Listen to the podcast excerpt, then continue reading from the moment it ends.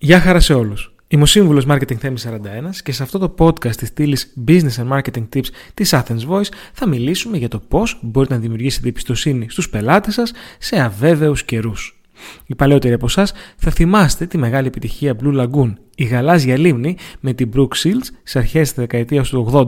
Οι νεότεροι φυσικά το έχετε δει στο Netflix. Αν και οι κριτικοί ισοπαίδωσαν αυτή τη ρομαντική ταινία, το κοινό την αποθέωση.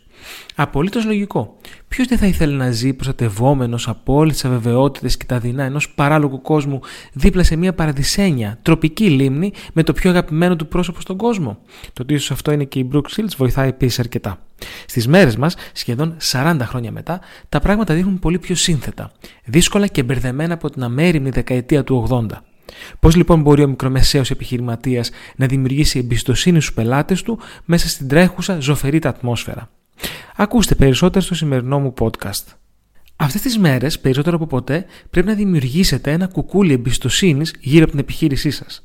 Αδράξτε τα στοιχεία εκείνα που θα σας έχουν βοηθήσει να φτάσετε μέχρι εδώ και εξετάστε και εσείς οι ίδιοι τι σας δημιουργεί εμπιστοσύνη σε ένα brand.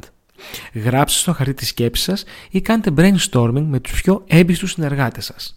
Μήπως αυτό που ψάχνετε είναι η ιστορία σας; Μήπως είναι το γεγονός ότι εδώ και 25 χρόνια η επιχείρησή σας δεν έχει χάσει ούτε ένα πελάτη; Εξαιρετικό.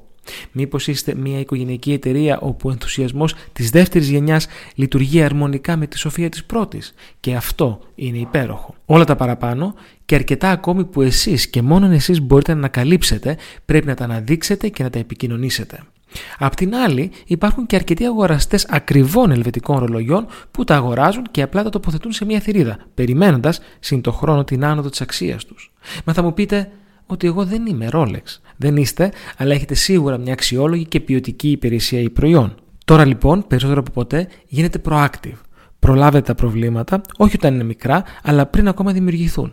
Κάντε συνεχές follow-up στι αγορές των πελατών σας και αν αυτές είναι ηλεκτρονικές, η αποστολή σας αναχώρησε. Αναμείνατε παράδοση. Μην ανησυχείτε για την περίπτωση που ο πελάτης σας το εκλάβει ως spamming. Κανείς που περιμένει, για παράδειγμα, ένα υπέροχο ζευγάρι γελένο ηλίου, δεν θα να σχετίσει με ένα SMS που του ανακοινώνει ότι η παραγγελία του φτάνει.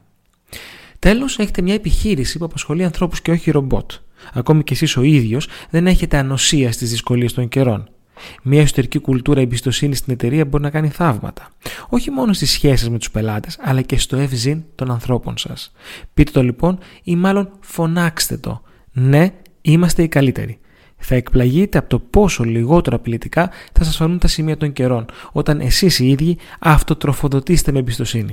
Ακολουθήστε το παραπάνω τρίπτυχο που σας είπα εικόνας, μάρκας και κουλτούρας εμπιστοσύνης και δώστε στους πελάτες σας την ηρεμία που χρειάζονται σε δύσκολους καιρούς. Θα σας το αποδώσουν με τον τρόπο που αυτοί ξέρουν καλύτερα από όλους, με τις αγορές τους. Είμαι ο σύμβουλος Marketing Theme 41 και μέχρι το επόμενο Business and Marketing Tips podcast ή στο επανειδήν.